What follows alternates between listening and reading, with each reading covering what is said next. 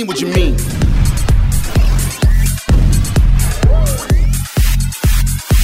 You're listening to the UK Lock In on SYN. Hello. Welcome to the UK Lock-In podcast. I'm Bree Steele, and today we are playing my full unedited chat with singer, songwriter, and humanitarian from West London, Nila Yanya. Now, I have a challenge for you today. Try to get through this entire chat without yawning. I bet you you can't do it. We spoke to Nilüfer Yanya at 8 a.m. UK time and she yawned very openly throughout the entire interview. It is hilarious to listen back to. I had no idea how to take it at the time, but stick with it because she warms up by the end and we end up having a few laughs and a really interesting chat. Nilüfer makes indie music and it has a very distinct sound. All of her songs sound completely different, but she definitely has a vibe and a sound so that when you hear one of her songs, you 100% know straight away that it's a Nilüfer Yanya song. I find her very intriguing because in this day and age, social media is everything, and that's how a lot of artists gain fame and notoriety, and that's how they make it. But Nilüfer, you know, no tea, no shade, but she doesn't have a huge social media following. She's managed to come up and gain a lot of interest from the industry. She managed to be a finalist on the BBC Sounds of 2017, which is such a huge honour. Some of the past finalists and winners include Adele, Ed Sheeran, Sam Smith, Wiley, Stormzy, just so many amazing artists have featured as finalists and winners on this. So it's going to be so exciting to see where Nilüfer Yanya ends up. Nilüfer and I had a really interesting chat about working with family, which she does a lot of, and her really unique and kind of weird writing style, and just and what it's like growing up with artistic parents. So please let me introduce you to Nilüfer Yanya, and remember, no yawning. Nilüfer Yanya, how are you going? Hey, I'm good, thanks. How are you? Good, thank you. Where are you calling from? Uh, home? Home is home. Are you in Yeah. West London right now? Yeah. Oh, very nice. West London. A lot of Australians will be excited to know because Made in Chelsea is a very popular show here, and you live right near there. Yeah. Is it like it is on TV? Uh, yeah. I mean, they don't really show much of like. Yeah, I guess so. But there's no, I don't know. Like, I see the people around, but like, you know, um, I don't know any of them. They're Yeah. not really like the same. We are really sorry that we are making you chat to us at 8 a.m. London time. Ah, it's okay. That's good to wake up. Just quietly, are you still in bed? Are you doing this interview from just like in your pajamas? No, no. I mean, um, I just woke up. I did some stretches. Um, yeah, I made sure I woke up five minutes before so I could like not feel like. Um, you've had a huge kind of like two years really. You've released two new EPs. You've toured America, the UK. You were a finalist on BBC Sounds of 2017, and you quit your day job. What a great couple of years! What's been the most exciting thing that's kind of happened to you this year? Um, well, just before New Year's, I signed a deal with ATO Records, which is pretty exciting. That's very exciting. What does that So mean? that, so that means I could like just start working on my album. It feels like I have a plan, I guess. And Yeah. then um, yeah, quite a few exciting things. Like I'm playing at Pitchfork Festival. And you're touring Um, with Fleet Foxes this summer as well, aren't you? Yes, exactly. At the same time, yeah. And you played Yeah, South by that's gonna be great. Southwest. Yeah. You're just owning Yeah. life, really. Because one thing that's really instantly struck me about you from the moment I saw you, I think the first um, kind of music video I saw of yours was Baby Love. Um, Uh-huh. You just seem to not be doing it for the fame and fortune, but just for the love, like for the love of music. Is that? Am I right in saying that? Uh, yeah, yeah.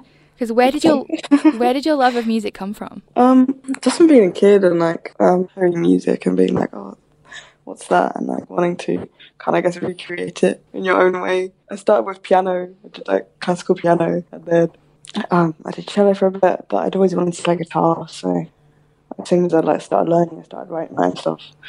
Um, yeah. And how old were Just you when you wrote your first song? Oh, maybe like 10, 11, 12. Will that song ever hear see the light of day? Was it any good? No way. no way.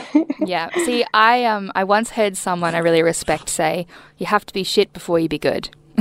so true, yeah. So I, I'm always fascinated because I'm musically illiterate, and I'm always fascinated to know like how long have you been writing your own music, and and what comes first for you, the music or the lyrics? Um, the music will come first, and then like a bit of melody, and then like a few words of the lyrics, and then I'll make sense out of the lyrics. Make sense. I will like try and make yeah, I'll try and make something to make sense basically. But normally music, melody, and then words. Nice. And I've heard that sometimes you write from the perspective of a character that isn't you. Is that true? Um, kind of like I know of like Baby Love and like a few songs. Like I don't know where this like just this idea of someone else has come from, and for like I get like kind of like a glimpse into their life for like I don't know thirty seconds or a minute or an hour, and then like I wanna I don't know I just feel like I want to write from that perspective. I don't know if that person is really me or like you know something you know maybe it's me in the future. I don't know.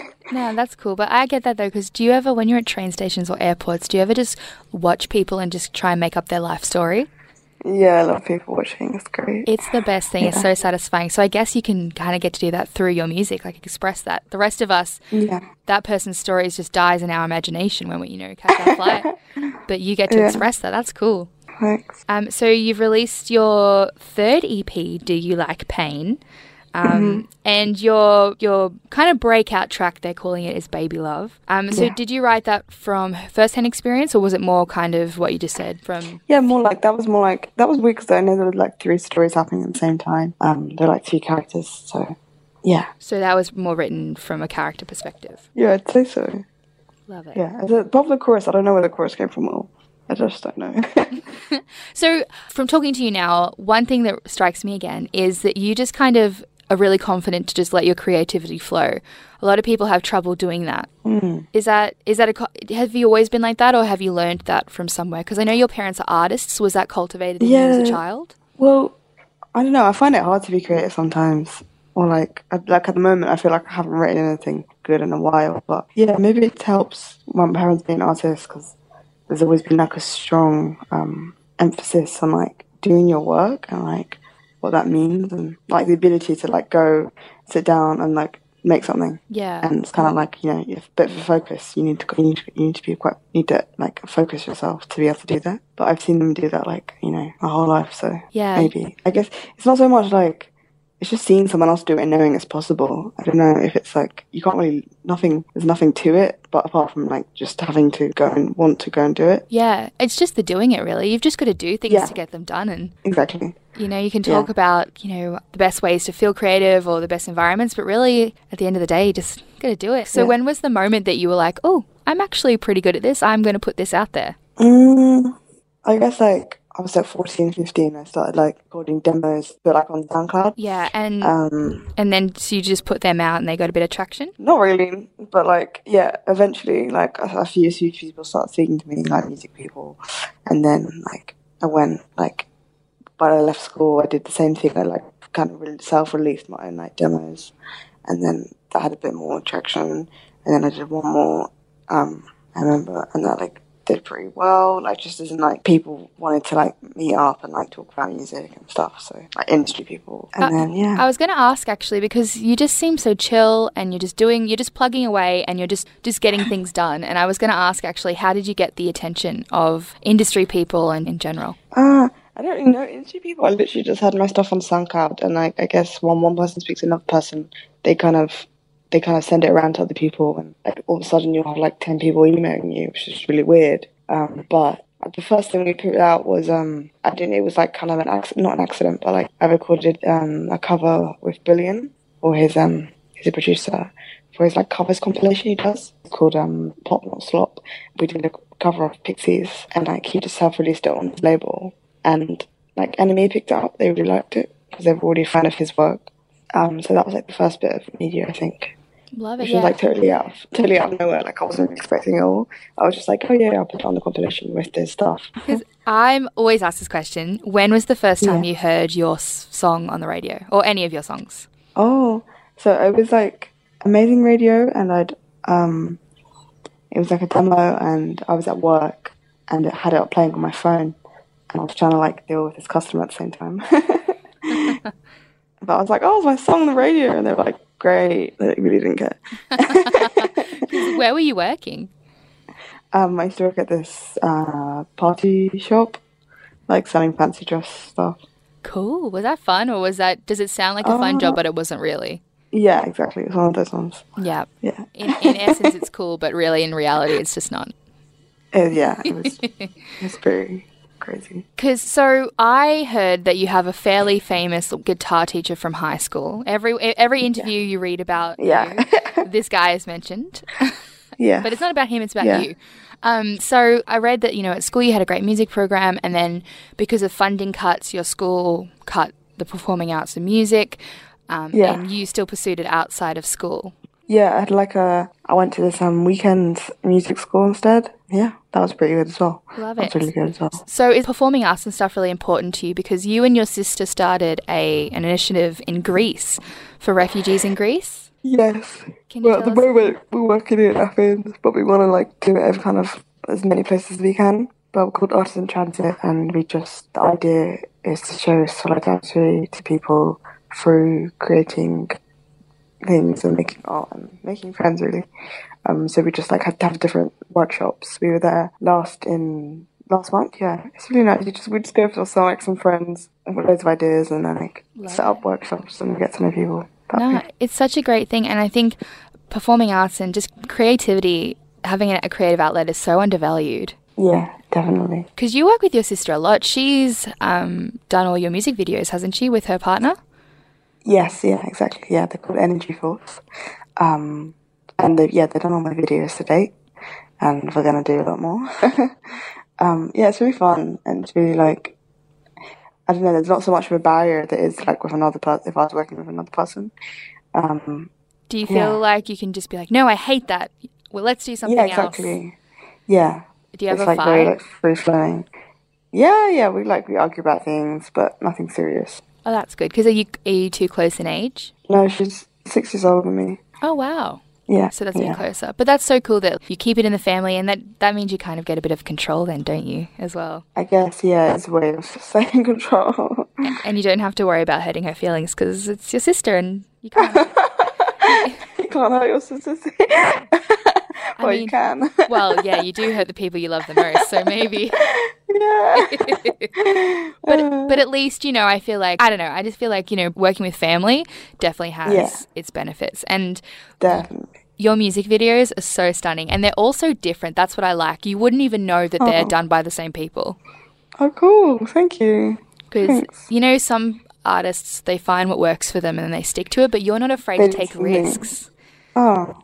Oh, And thanks. just kind of, and I also find that you change your style a lot. Is that is obviously fashion and music have always been friends and they've always had a thing, a Yeah. close relationship. Is that something that is important to you, like your look and what you wear, or do you just kind of wear what you feel? Like it is in a way, and it isn't because like it really does depend that like week or like that month or like that day, and like you, sometimes you just want to look different, or sometimes you want to look like you, or sometimes you want to look, you know, Definitely. So you Yeah, basically you're just like all of us. yeah. Love it. Love it. So I heard that you're working on your first debut album and you've done a bit of work at it, um, at your uncle's house in Penzance. Yeah, so he he's a producer, um, like an artist as well, um, and he's built his studio um, in Cornwall, where he lives. Um, so it's just really nice to like be able to go down there and like just write and like work with him, because again, it's like family and like you know, you just don't really care, I guess, so much what the other person thinks and like, you know, it's just really nice. Yeah. It sounds like you've got a really good setup. You've got creative parents, creative sister you work with, a creative uncle who you can do stuff with. Sounds like you've got a good setup. Yeah, I think so. I I think a lot of people are going to be jealous. yeah. No, but it's great. Well, congratulations on your brand new EP, Do You Like Pain? Thank you. Thank you. And have fun writing your album. And really, we hope that you come to Australia soon. Oh, thanks. And- well, hopefully I'll see you soon. well, thank you so much for joining us on the UK Lock In. Um, yes, and we'll see you soon. Hopefully, anyone who's going over to the UK in the summer, keep an eye out on Fleet Foxes' tour, and you're doing a couple of festivals and shows. Thank you so much for, again, seriously, thank you so much for waking no up so worries. early. Oh, good. All right, well, have a really good day. You too, Brianna. Have a good one. Bye. Bye. That was Nilufer Yanya, and I bet you a million dollars that you didn't manage to not yawn during that chat. How funny was it? I just didn't know how to take it, but it was totally fine. I don't think she meant it to be rude. She was just being her authentic self, and I'm obsessed with authenticity. I think you do you. We ended up having a great chat, and she's just a really interesting, unique person. If you want to hear the show live, listen Saturdays 6 pm to 8 pm in Melbourne on syn.org.au or anywhere in the world. And please like and subscribe, and also follow us on Instagram, UK Lockin, and on Twitter. UK Lock In as well. And follow me, Brie underscore underscore Steel with the knee on the end. All of our links from the bios. I'm not rapping ever again. That was just a bit of a bit of a trial. Turned out to be a bit of an error.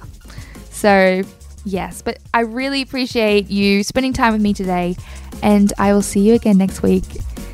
This next chat is very, very exciting. We've got a huge guest on the show next week. So have a good one, and we'll see you then. Bye.